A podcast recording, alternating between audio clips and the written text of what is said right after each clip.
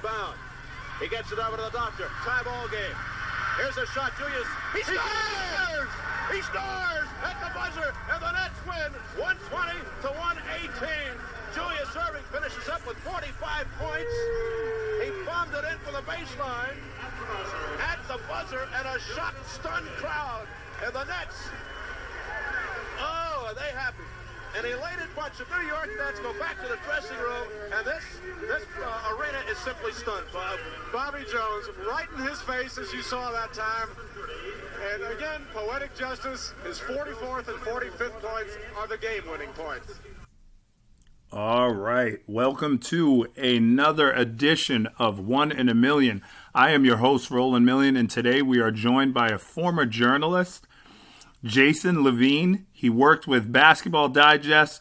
He wrote about the NBA from the 80s to the year I graduated high school in 2004. 2004. Welcome, Jason. It's a pleasure to be here. Don't age me that. Yeah. do that. All right. All right. I'm, I, I might be aging myself a little bit here too. Fair enough. So now uh, you just heard that clip. Usually I put up a lot of clips of the NBA, but this clip in particular was game one of the 1976 ABA Finals where Julius Erving hit the game winner against the Nuggets do you have anything that you would like to add about that game? Do you know anything that, that I wouldn't know about that game? Because I wasn't able to really get to watch that game like no. most most things when it comes to the ABA. What could you tell us about that game? Um, well, the one thing I can tell you for sure is that it was uh, it was Brian Taylor through the pass, mm-hmm. and I know that because the first time I spoke to Brian a couple years ago for the project that I'm working on, within about 10 minutes, that came up. And he said, So you saw the play, right? That was a perfect pass. and that tells you it tells you a little bit about Brian. He was a great player, great guy. He's got a great sense of humor. Yeah. Um, and you know, he certainly remembers that game really, really well. Yeah. And it's fun talking to guys that played at the top level, that played in games like that, and it's fun to listen to him talk about Julius. Yeah. Um, and you know, he said something that I think people will understand, and it really doesn't matter what the sport, uh, ABA, NBA, NFL, it doesn't matter. He said, you know, when you're playing with a guy like that, he said your confidence level just goes through the roof. Yeah. You're just trying to do what you do and you're and you know in the back of your mind that you got that guy. Yep. And he said that was, you know, one of the best examples of that guy being that guy. He mm-hmm. said, you know, he had 40 something going into that play. And then we draw up the play and they know and we know it's going to him. And we managed to get it to him and he still does that. And we kind of knew he was going to do that. Yeah. And he, and so he has all kinds of stories like that because he played with Doc for three years and they won two titles. So um, that one I think was especially important because, as Brian told me, he goes, "You could look up their record." He said, "Do you know what Denver's record was at home that year?" I said, "Not off the top of my head." He said they lost one game. Oh wow, one. they didn't lose at home. They sold out. They had fans were crazy. It was loud. It was a brand new building, uh, and they were just you know altitude. They were insane at yeah. home. And he yep. said, "To win game one, we got our we got our split. You know, if we lose game two, fine. But to win one there, we needed to do that." And um, he remembered everything about the game. You know, it was the finals. Yeah, and uh, they were the underdog. You know, that Denver team was loaded absolutely loaded with Hall of Famers, All Stars, uh, David Thompson, yep. Dan, Bobby Jones, mm-hmm. Ralph Simpson. He just loaded, and uh, so yeah, he he was excited about that, and he still talks about the past. To him, that plays the past. Yeah, yep. It's it's ironic too because the guy who he hits the jumper over, the guy who uh, Dr. J hits the jumper over, ends up being one of his favorite teammates and ends up being his teammate for a championship in uh, Philadelphia in Bobby Jones. It's it's so ironic. Absolutely, yeah, and that was you know that kind of tells you how good Doc was. Yeah. Jones. Now we look back and everybody says you know Hall of Fame and certainly I don't know top twenty defensive player ever. Yeah. Uh, and he's the guy they put on Doc, and he and he has 46 and hits the game winner in his face. It Yeah. you know, that good. It doesn't matter. You know, you put anybody on me you want. Go ahead. hmm Um, but he does still loves Bobby Jones, and, and when you, anybody ever asks Doc about his teammates, you know that's one of the first guys he always brings up. He said just he just came to play. He did, caused no problems. He was the nicest guy ever. He showed up early, did his thing, and then went home. Yep. Yep. Yep. So Bobby Jones is my favorite sixer of all time. Like everybody's like, "Oh, you don't like Dr. J or Mo Cheeks?" I'm like, Bobby Jones was always my favorite sixer of all time. Usually, I like the guys who talk a little trash, but he just he didn't say a word. He just went out there and worked hard and did his thing, and you you you saw the words from his game. Yeah, yeah, and he did it on both ends. Yep, And, uh, absolutely.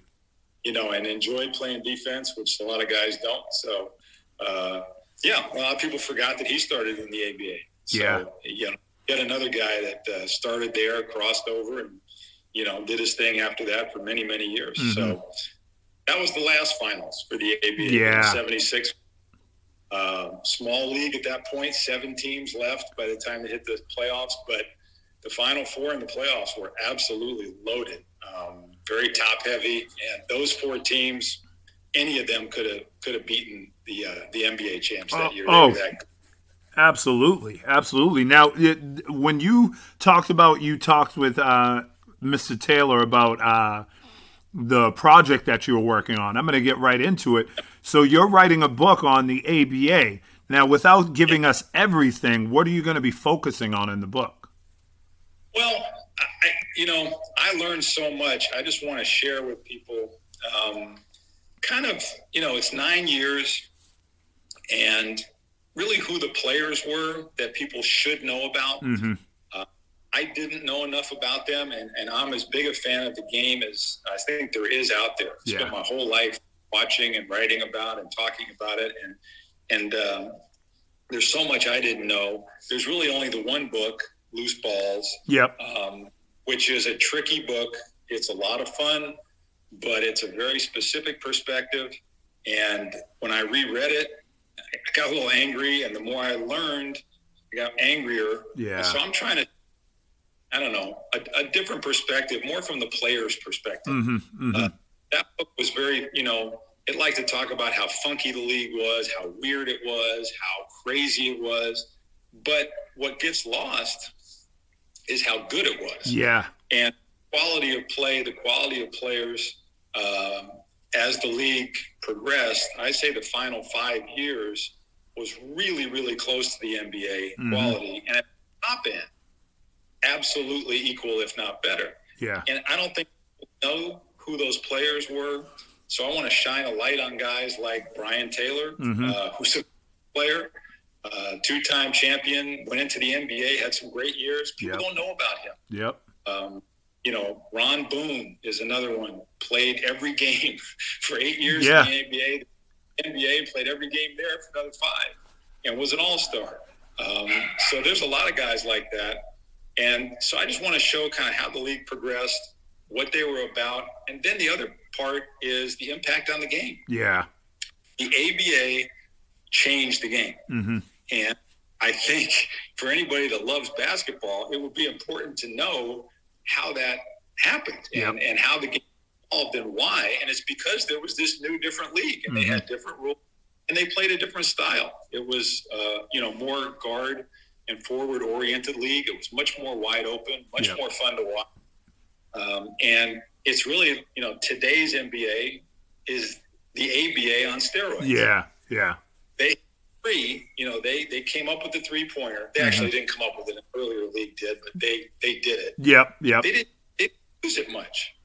There were not a lot of threes shot in the ABA Mhm. because it was considered a bad shot. It, it, you know, and coaches, you got to remember the time. We're talking about the '70s. So Yeah. coaches and the guys that came up in the 40s and 50s.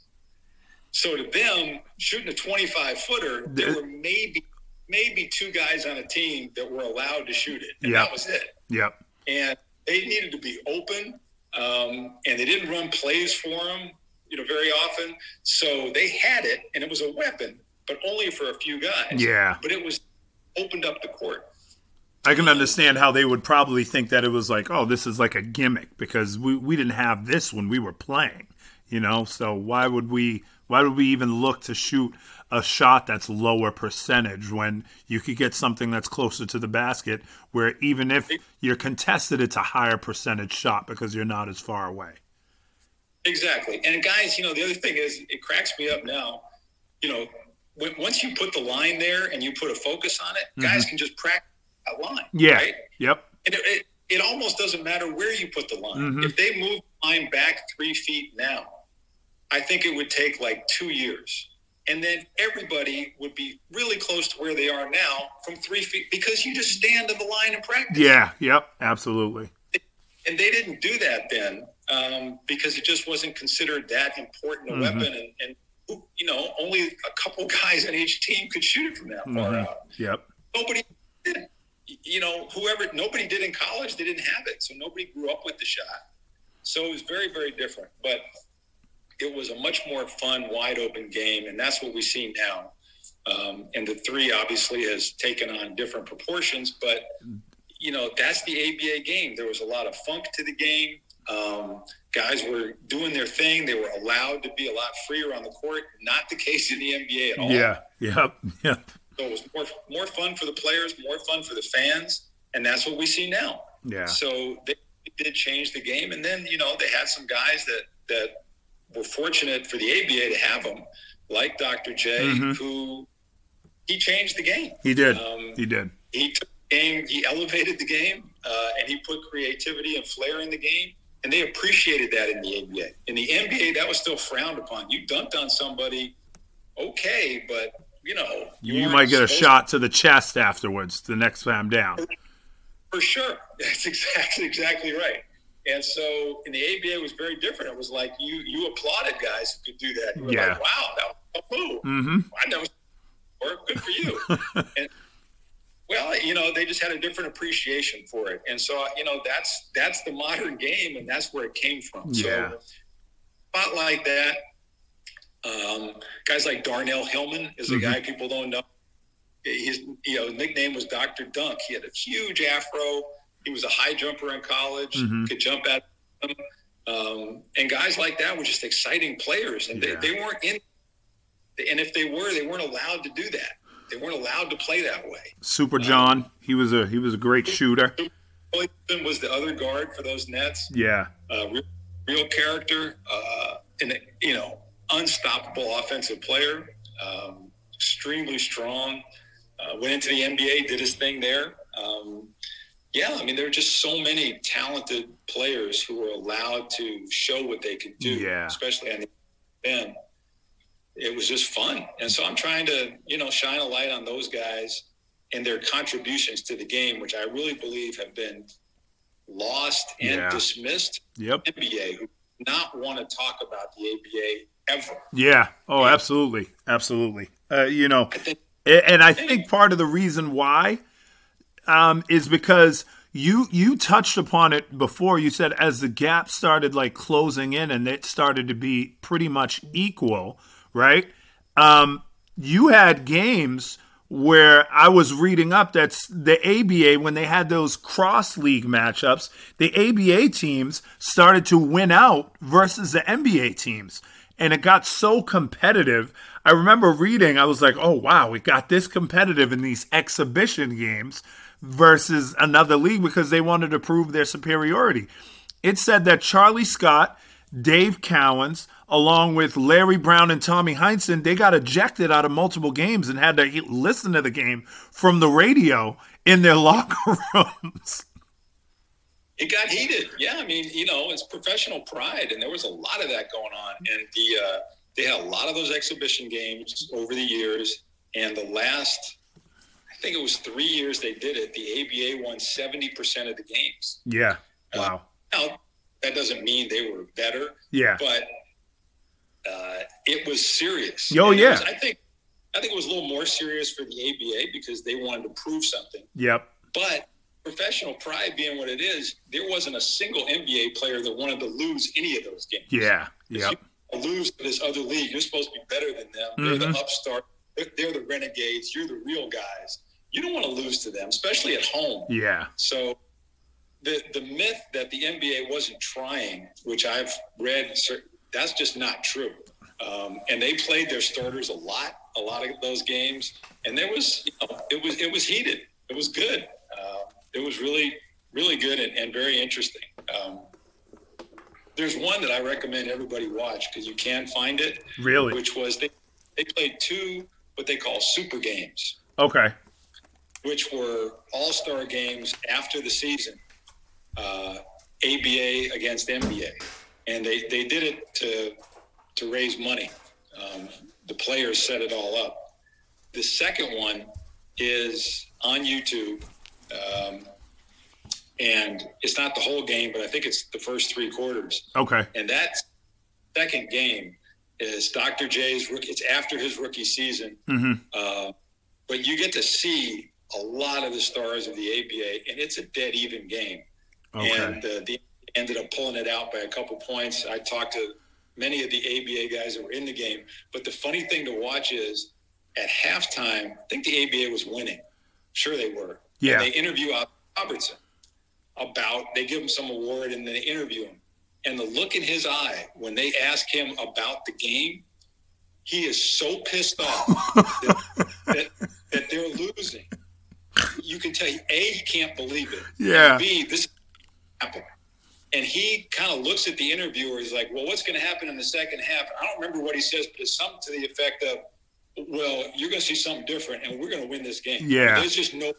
It was game on. Yeah. And uh, I thought that was very telling. Um, you know, because there was a guy that probably had more pride than anybody. Mm-hmm. Mm-hmm. He did not lose to these guys. But the other thing about that game is when Dr. J comes into the game, it's like he's playing at a different speed. Yeah.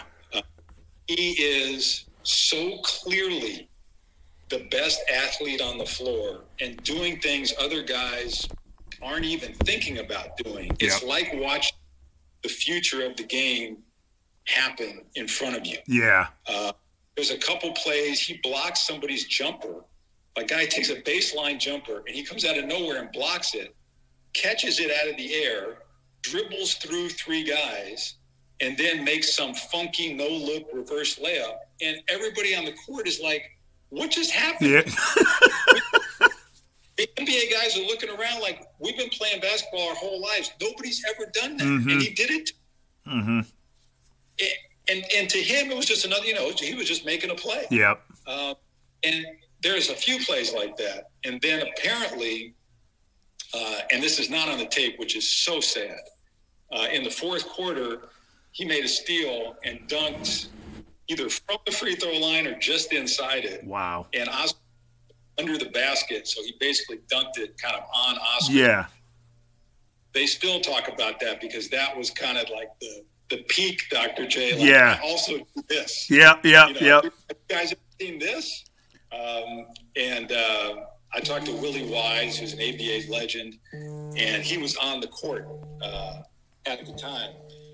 And when I mentioned it to him, he said, "Oh, that's right." He goes, "Oh, I forgot about that. That's right. Oh, yeah, Doc did do that." he?" yes, he did. He goes, "Wasn't Oscar under the basket?" I said, "Yes." He goes, "Oh." So, Oh, that's you know, that's that's that's those are the things like when when I when I listen to you talk like I'm I'm so entrenched in like trying to soak all this in because these are the things like I, I feel myself like I know a lot of basketball. But as I was talking to the missus I said to her I said you know when I talk to Jason there's a certain type of knowledge that I don't have that he has that he knows. So I'm going to pick his brain like a I'm going to be a sponge because I don't know a lot of this ABA stuff. And it's not like I don't want to cuz some people they're like, "Oh, well if it's not the NBA or if it's not today's NBA, I don't want to know about it." I want to know about this stuff, but it's just so hard. So that's why I try to pick your brain as much as I possibly can because you have you have a wealth of knowledge in that area and you you have access to the people who played in it. Well, and I, you know, I went out of my way to try to make that happen. I'm still doing it. Yeah. I'll give you another, uh, and a guy I've talked to a few times, a tremendous individual, Willie Wise. Okay. Yes, Willie Wise. I actually, I don't know, uh, was he on Oakland? No, um, no. He's a guy grew up in San Francisco. Okay. Um, and uh, went to Drake University. Okay. Okay. Yeah, went to the Final Four and almost beat Kareem. Oh wow! In his year in the Final Four, they lost by I think three points. Okay. Uh, then he went to the ABA and he went to the uh, then LA Stars. Yes. Okay. Okay. LA. Played at the Sports Arena. The Forum had just opened, so the Lakers were there. Um, and as a rookie, he was part of the team that went to the finals, okay. which was a big, huge uh, surprise to make it to the final. But one of the big reasons was their coach was Bill Sharman. Oh yes, who uh, one of the five greatest coaches in basketball history, yeah. no question. Yep. Um, and anyway, so they go to the finals. He's a rookie. The next year, they move to Utah, and Zelmo Beaty, who yes. was an NBA all Star for many years, yep. had to sit out. He, he was on the Utah team, okay. and they won it all. Uh, and Willie, that second year is when he kind of developed into the, the two way superstar. He was a Bobby Jones okay. with offense. Okay. Okay. He was a phenomenal defender, played his ass off, rebounded, but he could really score. Mm-hmm. And so he was a true two way superstar. And uh, because he played in Utah most of his career, he was known by ABA people, but not really by the end. And by the time he made it into the NBA, injuries had kind of taken a toll on him. So yeah. he was not near what he had been. Yeah. But anyway, he told me he was in that super game. And he said that one of the things he was excited about was that, of course, he grew up idolizing Wilt. Yep. Right? Everybody his age did because Wilt was Wilt. Mm-hmm. And he obviously I'd never played against him, but I heard that he was coming to the game and he said Wilt was like this big mystery. You know, he was Wilt. He was like bigger than life. And so we were all excited, like, is Wilt gonna play? And then so we show up and there's Wilt. He's gonna play. So, wow. okay, this is a play against Wilt. So he said about five or six minutes into the game, and you can see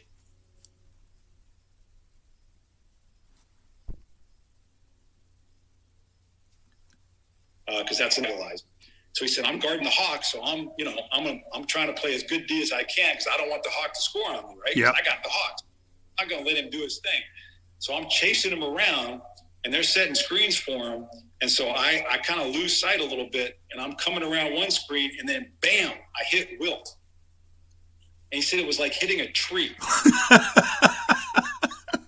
I said, I kind of get that. He said, I can still feel it. Oh it my lord. That, I've been playing basketball my whole life. I'm like 24, 25 years old at that point. I had never, ever felt anything like this. Was just never anybody half as strong as that guy. Yeah. And all I could think was the rest of the game. He said, if you watch me on defense, I'm always looking for where's Will.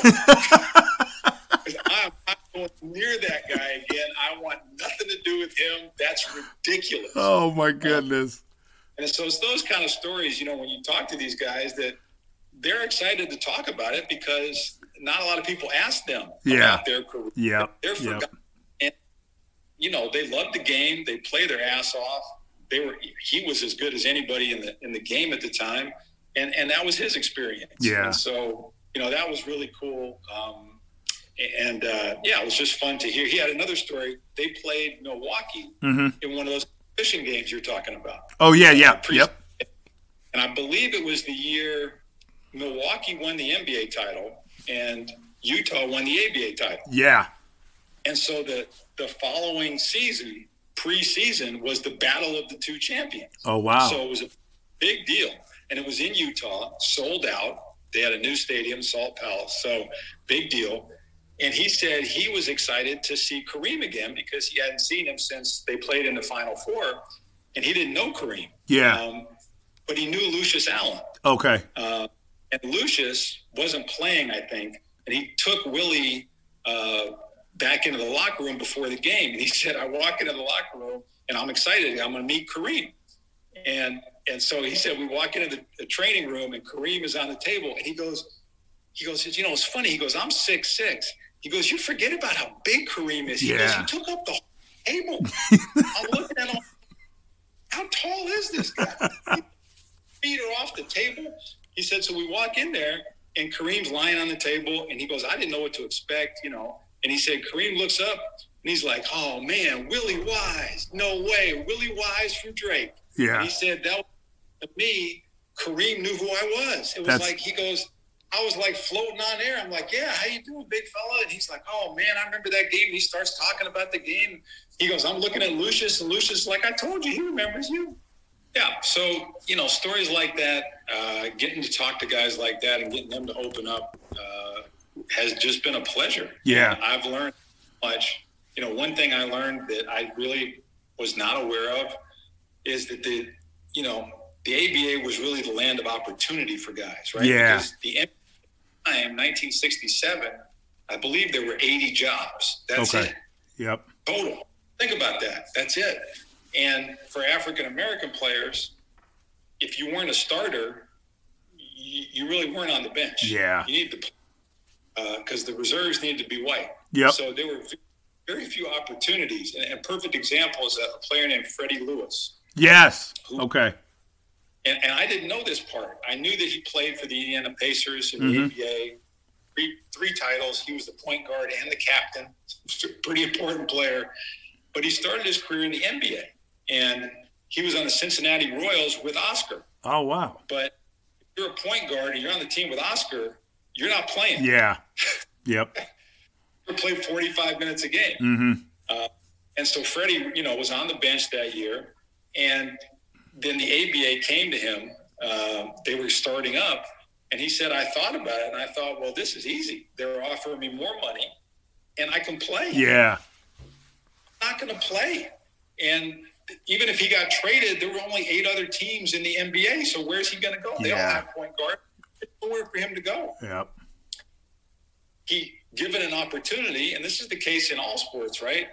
A lot of times, all guys need is a chance to show what they can do. Mm-hmm. And here's seized the opportunity, became an all star really quickly, and showed that he was a serious ball player because he had the opportunity to play 35 minutes a game, Yeah. show what he could do. Yep. And you know, within a couple years, he's winning three out of four championships as the point guard and the and the key guy making it happen. So, you know, that's a that's an example of what the ABA offered. Was there was a lot of really good basketball players in the mm-hmm. United States, and there wasn't a lot of opportunity for them until the ABA came. Then it was like if you could play, now you got a shot Yeah. you could be a professional, make some money, get a chance to do what you love for a while. Mhm. And if you're really good, you can make a career out of it. And a lot of guys did. Um, it was also a place where guys that had been blackballed from the NBA, Mhm. unfair. Really, and I think it's so cool the way this worked out. Um, and it shows how good these guys were. Connie Hawkins, Yep. was, you know, Connie Hawkins. And he got blackballed unfairly by the NBA. And then lo and behold, the ABA shows up and they recruit him. Yep. And he says, all right, give it a shot. And he wins the first title Yeah. because he's Connie freaking Hawkins, Yeah. man. He- it was- he- he's the best player in the league. Yeah. So they end up winning it in seven games. And so I think that's really cool that he was able to not only get the opportunity, but was still in good enough shape that he could show that, you know what, I am what everybody thought I was. Yep. I am that I am the new generation. He Mhm. was kind of Dr. J before Dr. J with the big hands Yep. you know, stuff with the ball. Nobody had ever seen that. And he got a chance to show it while he was still pretty much in his prime. Yeah. The next year, another guy that had been blackballed that people have heard of, Doug Moe, Oh yeah. who ends up being, of course, a, a pretty famous coach in the NBA. Yep, yep. He was a very good player, and he came over to the ABA. He had been blackballed for Yeah. some. So, can I curse on this? Uh, what what do you mean? Like swear? Like yeah, go ahead. If you if you, but, He, he had been blackballed for some just complete bullshit. yeah, that that's fine. that's fine. And it was, I mean, that's really the only way to describe Yep, it. yep. They said, can't play in our league because of this. It's like, oh my God. Yeah, So the guy that gets a chance goes to the ABA. His first year, his team goes to the finals and mm-hmm. loses to Con. The next year, he gets traded to Oakland, and they win it all. So Hawkins wins the first championship, mm-hmm. black ball. Doug Moe wins is part of the team that wins the second championship, and the third one is a guy named Roger Brown okay. who was equal to Connie Hawkins in high school. They were the rivals Okay. in New York City, which was the center of basketball at that time. Yep. And Rod Brown was a serious ball player. And he also was out of basketball, blackball for the same thing Hawkins was, and got a chance and got on the Indiana Pacers, mm-hmm. made it to the his second year and won it his third year and was the MVP and had, I think, 45 in the clinching game and mm-hmm. 53 before it. Wow. Yeah, in the finals.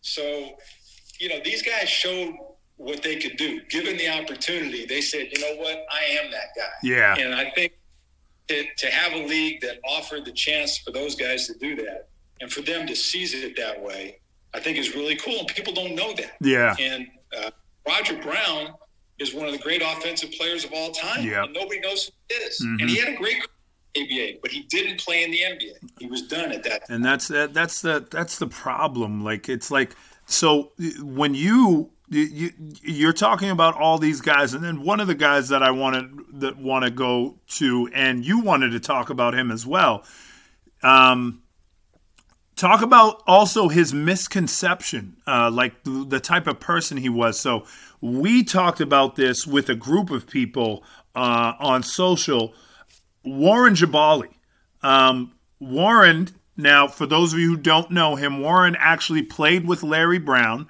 He played with Rick Barry. Rick Barry got injured, and they still won the championship even without Rick Barry. Um, he was he was on the Pacers with Wayne Chapman. That was the father of Rex, I believe, and That's right. they won a championship where he uh, Rick Barry tore ligaments in his knee, so he had to step up. So, t- talk to me about a little bit about Warren. Well, the, and this is what's so interesting, and this is why I got so excited when I did get to finally start talking to some of these guys. If you read Loose Balls, which I mm-hmm. did, and a lot of people have, Yeah. and that's kind of the, the ABA because it's just the only book out there. Mm-hmm. It won't be for, but it is now. Yep. Um, they paint Warren Jabali as a as a thug, as a bad guy. Yep. The guy was a badass black dude who liked mm-hmm. to fight, and he he could play. But you had to kind of read between the lines to see how good a player he was. Mostly the stories were about how he was just a bad dude, and guys were afraid of him, and then guys took revenge on him, and he liked to fight, and you know. So once I started investigating uh, the ABA, I learned that this guy was an insanely good player. And as a rookie, as you mentioned, he was on the Oakland Oaks, um, and Rick Barry was the star of the team. He had sat out the previous year, uh, was forced to sit out. So this was Rick Barry's first year, Yep. and he only played, I think, 35 games, tore up his knee, and he was out. And Jabali, who was then Warren Armstrong, he had Yes, Warren. Armstrong. Yep. Warren Armstrong from Wichita State um, out of Kansas City.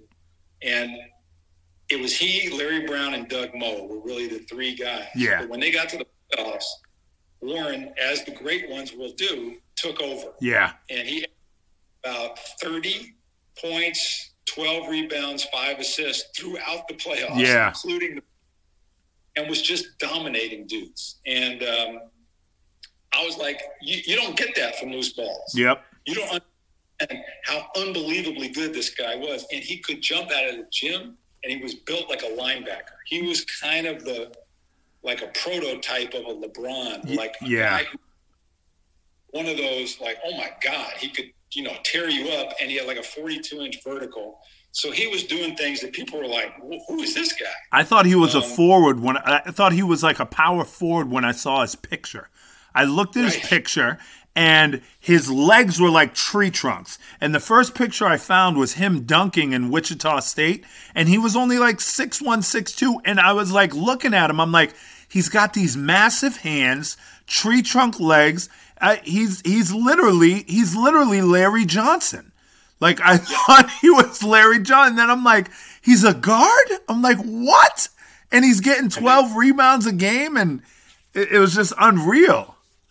Yeah, he was an unreal athlete. And actually, the clip that you put together, there's a clip there where he's he's doing some ball handling at the top of the key, like holding the Yep, ball, mhm. and then he, he makes a no look between the legs pass. Yep. To Doug Moe for a basket. Yep. And this is a dude who's who's Larry Johnson. Yeah. So he could do everything. Yep. Um, and uh, and so in in the book, they also paint him as a as an angry black guy. Yeah. And so I started to investigate this, and I'm talking to the other guys, and I finally got the scoop. And and and then I read some of the things that he wrote. He's an extremely intelligent Yeah. guy, and he wrote really interesting stuff. And his thing was, it was the late '60s, Yeah. and he was all, uh, you know, the black movement and Yeah. trying to up the people. And he Yep. said, he goes, you know, a lot of guys didn't like me because basketball to me was I played it, but when the game was over, I was done. Yeah. I had other stuff in doing, and it was important to me. Yeah. I wanted to get out and I wanted to raise money. I wanted to help the kids. I wanted to, you know, do things that would uplift my people. Yeah. And he said, other going out, having a beer, talking about the game, whatever, I'm not doing that. Yeah. I, I don't care. And he said, guys didn't like that. Also, he was very distrustful of white people. Yeah. And, and because he was such a strong black guy, Mhm. they were very distrustful of him. Yeah. Yeah. Uh, so there was a real gap there for most of his teammates, not Mhm. all. Uh, and he didn't really care Yeah. because he was about. And so when you talk to some of the other African American players who got to know him, they loved the guy. Yeah. And and Willie Wise told me something really really uh, interesting. He said the thing about Jabali was he he would be happy to talk to you before the game, after the game, whatever, but you had to be ready. Yeah. You had to know stuff Yep. because Jabali educated. Yeah. He knew what he knew. He was reading stuff. He was into it. Yep. And if you weren't with him, he didn't have time for you. Yeah. Yep. He said, so he goes, I guess he thought I was cool because I grew up in San Francisco. So I grew up with the Black Panthers. I kind of knew what was going on in the community. Yeah. So he always looked at me like as a guy who knew what was up. Yep. He said, so he, he you know, he goes, I always thought the world of the guy. Yeah. Freddie Lewis, thing. He said, you know, I heard some things. He beat us the year before, which is why we acquired him. Mhm. He said he was a great, never had any problems with Yeah. and if you wanted to talk to him, he was ready, but you needed to know your stuff. Yeah. You needed to be level. And I thought, this is a guy I want to know more about. That's not the guy I read about in the book. Yeah, it's funny. I I heard uh, um when you you- when you said that I, I I didn't want to lose my train of thought real quick, but I I heard when you talked about how generous he was and how caring he was and how, how much you said that he did he wanted to do for the kids and once the game was over it was over.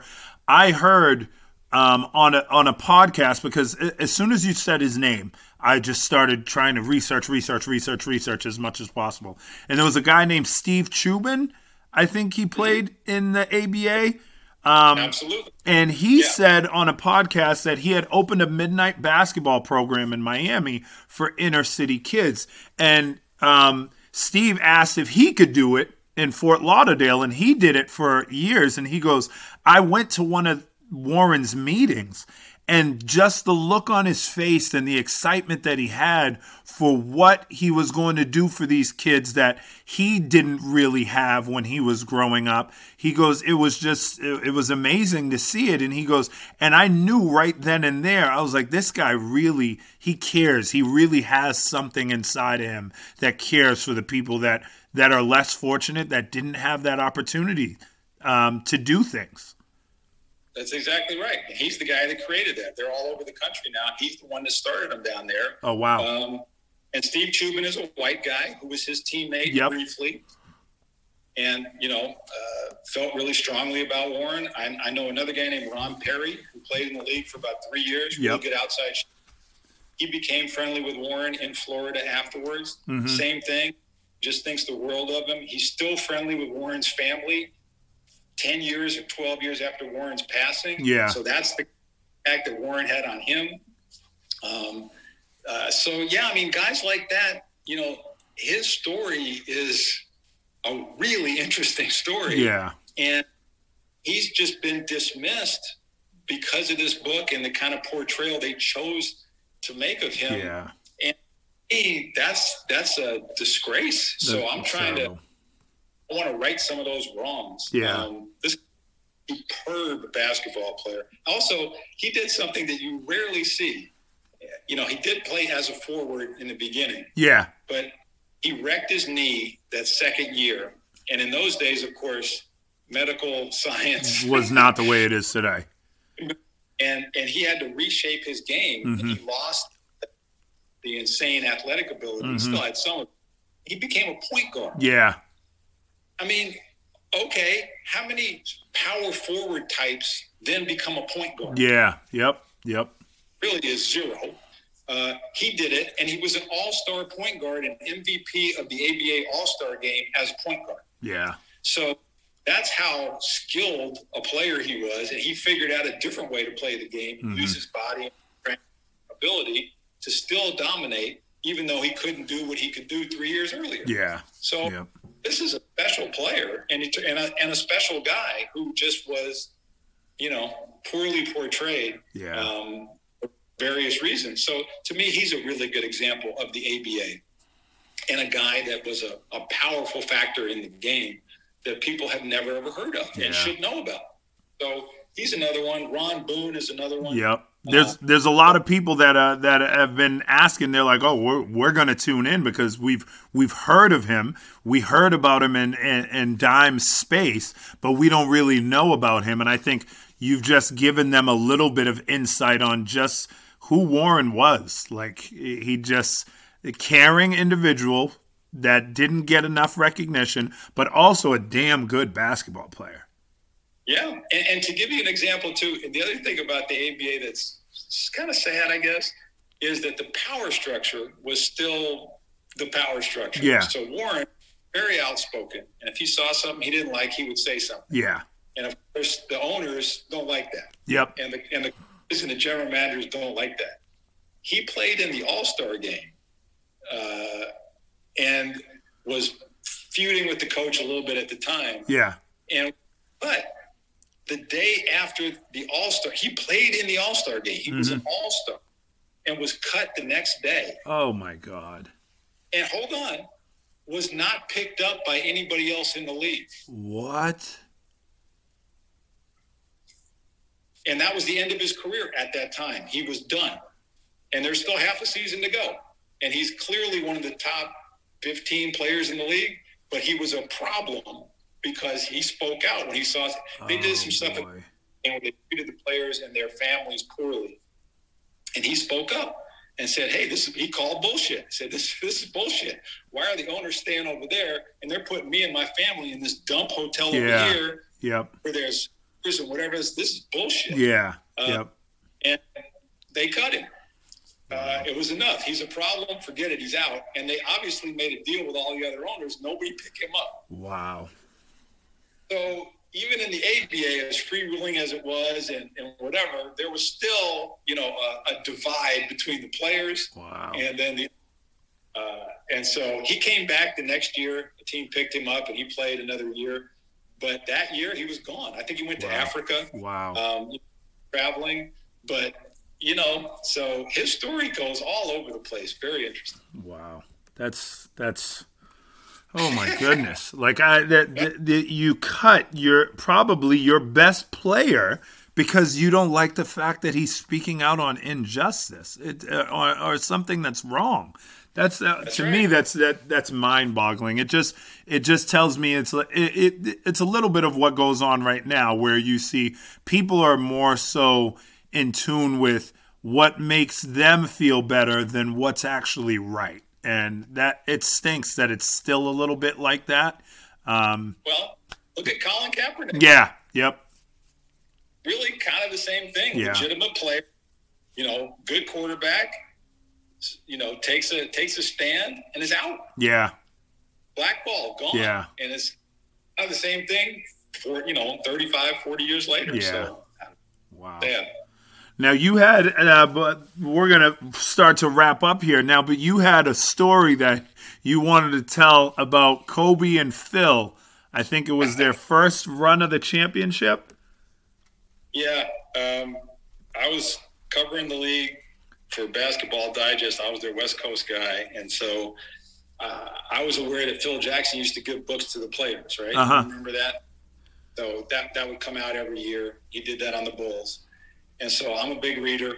Um, I was a reading teacher, so I thought, you know what, I'm going to turn the tables. And I had read a book the previous year or two that I, when I read the book, I thought, man, this is this is kind of one of the main characters. It's kind of Kobe in a, Yeah. in a very strange about basketball and race, and Yeah. it's a brilliant. And so I thought, you know what, I'm going to give this book to Phil because he gives books to everybody, but nobody ever gives him a book, right? Yep. And he- Yep. So they're in Santa Barbara, and it's it's Phil and uh, for for uh, preseason, and I went to school there, so I'm very familiar with the area. So we're all up there, the writers, and the bus pulls in, and they all get off the bus, and Phil gets off the bus, and I'm standing there, and they're all walking into the gym, and I said, "Hey, coach," and he kind of looked, and you got to remember he's six nine, Yeah. Yep. right? You forget how big he Oh is. Oh yeah. right? Uh huh. I'm like, "Hey, coach," and he looks down at me, and I'm looking up, and I'm thinking, "God, how big is this?" Yeah. And, he, and he's looking at me like, you know, what? And I said, hey, I really think you'll appreciate this book. I said, I know you give books to people, so I, I think you'll really appreciate this book.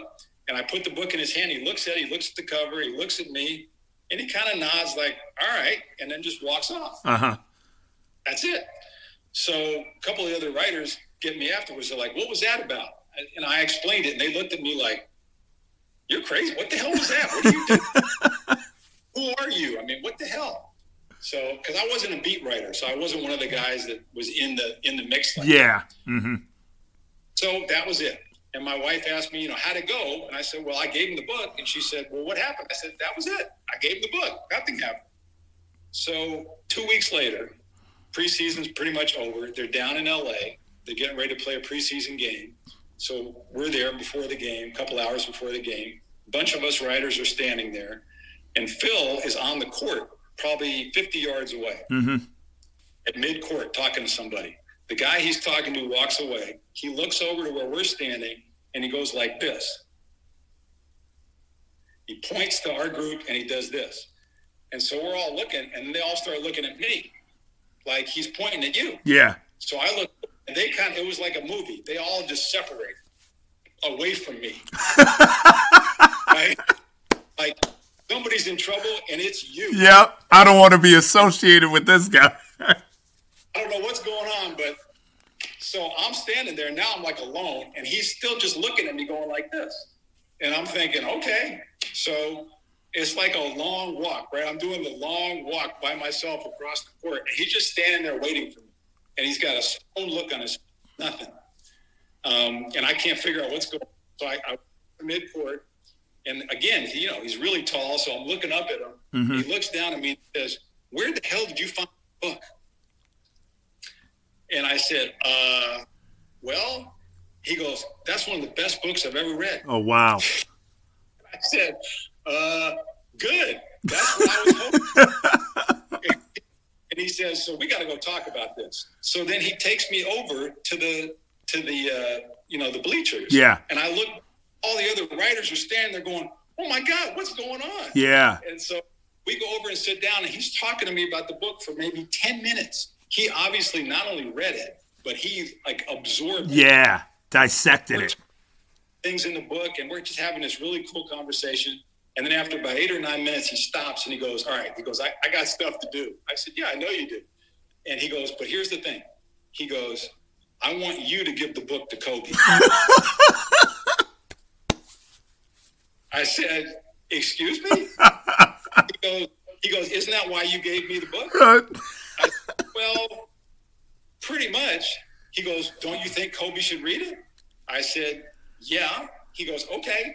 So I'm going to send word, but I want you to give the book to Kobe. And he goes, and I want you to follow up and see what he thought about it. I'm like, so is this an assignment? Yeah. And he goes, yeah. Wow. okay. So I did that. And I said, Coach wants you to read this book. He read it. He thinks you'll enjoy it. I said, I gave it to him. I really enjoyed it. I think you'll enjoy it. You know, this is young Kobe. Yeah. Right? He's 22 Mhm. at the time, Yeah. maybe 20. And he looks at me. He's like, all right. It was kind of weird. So he takes the book. So about a week goes by and the season starts, and I see Phil before one of the games, and he does this again. He calls me over. Yeah. He goes, so, you talked to Kobe yet? I said, No. He goes, Well, get on it. I said, All right. So I go after the game and I said, Hey, Kobe, have you started reading that book? He goes, No, man, no, I ain't started it yet. I said, Okay. So I go back and report to Phil, and now I'm like Phil's guy. Yeah, I'm yep. I'm a writer. Why am I? Like working for him. And he, he, he looks at me and goes, You got to get. I said, What do you want me to do? I, I mean, I can't force the guy to read the book Yep. he's like, I want you to stay on it. So a couple weeks later, I go back to him and I said, you know, coach, coach wants me to know. He goes, you know what? I did start it. He goes, I tried to start it because, you know, he goes, but I, I just couldn't get with it. I, I, I just, he goes, I don't really read books. He goes, I read magazines. I'm not like a, he goes, it was, it, it was too hard. I, I- don't know. I, I read like five pages, but I'm, I'm, I'm out. I said, okay. So I went back and, and told Phil and he Mhm. goes, okay. and that was it. That- okay. And that, and that was the end of it. Wow. So, and it was in the, they actually put it in the LA Times. The LA Times guy put a little note in that when Phil gave books to everybody, that's the book he gave to Kobe. Oh wow. So That that, but that's that's that's that that book that he gave to Kobe is was all you're doing. A hundred percent. And, and and I saw Phil. I don't know how many years ago. Probably now five years ago Mhm. uh, at Staples at an event of some sort. So I found my way over to him, and as soon as he saw me coming, he's like, "Uh oh!" He goes, "There he is." and and he just wanted to know. He goes, "So what do you read?" And it was like talking to like a librarian. Yeah. like, so what do you read? now?" I'm like, "Well, what are you reading?" And we started talking about basketball books, other Mhm. books. Um, you know, it was really funny. And then he started laughing. He goes, "He goes, you know, Kobe never read that book." He goes, he goes, you know, he should have. I said, I know he should have. He said, he said that book would have had such an impact on Kobe. I said, you know, you can't make. it. What can you do? He Yeah. said, no, no, you, goes, try. I said, yeah, because you pushed me to try. But you know, at the end of the day, he he somehow, some way, that book might have spoken to him in other ways, and he I- turned. I, I, it worked. Yeah. Mean, you know, they won three in a row. Yep. So uh, anyway, the book is called The White Boy Shuffle. Yes, yes, you told me about that. I recommend anybody who uh, loves basketball. It's not specifically about basketball, but Mhm. it kind of is. There's a lot of basketball in it. It's funny. It's unbelievably well written. The guy's an award-winning writer named Paul Beatty, um, B-E-A-T-T-Y. He's Yep. a wonderful writer. Just won the Booker Prize for best writer in the world a couple years ago for another book. hmm Um, it's about race and and uh, growing up. It's about school. Everybody went to school. So Yep. it's, a, it's a great book, really funny and really powerful book. Yeah. Uh, if people want to read it, Phil loved it. I loved it. So uh, you know that's good enough for me. Um, but yeah, that was pretty funny. That was that was fun. That's great. That's great.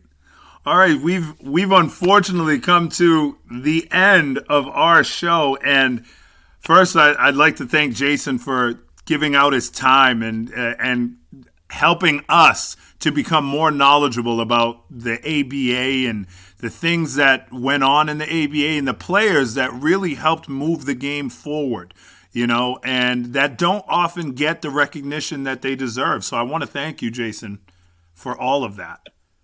No, it's my pleasure. I mean, those guys, they're the ones that did the work, and and that's that's just my goal is to kind of honor them. Jimmy Jones is another one people should know about. Oh yeah. Matt Mack Calvin, another name that that they should know. Louie Dampier. hmm Um, these guys were ballers. Man. Yeah. They could really play. and uh, they they moved the game forward, like you said. So they deserve that. And and last thing, I'm glad some of them got some of the money. Yeah, so absolutely, happened. absolutely. And, and, that's been a big battle. That was a big part of what I was trying to do was help that happen, and, and uh, just really happy for the, the guys that are going to get that. Mm-hmm. Now, every show I end with guys who don't get enough credit, and this whole show has been guys who don't get enough credit. But the one person that I'm going to talk about um, again, we're going to reiterate his name was Warren Jabali. Um, his name, uh, Jabali, the last name meant rock in Swahili. I found that out. Uh, he was a four time All Star in the ABA, the ABA playoffs MVP by averaging 29 and 13 boards as a guard, mind you. Um, if there were a finals MVP, I'm sure he would have taken that home too because he averaged 33, 12, and 4 in the finals and just did everything. And he's part of the ABA's all time team. So if there is any way, shape, or form that you can find something on YouTube about Warren Jabali, if you can't find Warren Jabali, look for Warren Armstrong. If you can find that, then I guarantee you, you will you will be amazed to watch it. How skilled he was, how strong he was, how patient he was, and how just just how great of a player he was. Agreed. Uh, I was blown away, and I, I think everybody will be, and, and they should know who he is. Yeah, absolutely. All right. Thank you again for joining in on another edition of One in a Million. Once again, I am your host. I was joined by Jason Levin, one of the writers for the NBA for years and years. Uh, I hope that you enjoy the rest of the summer, enjoy the rest of your day, um, and we will be back again next week. All right. Take care. Thanks, Jason. You got it.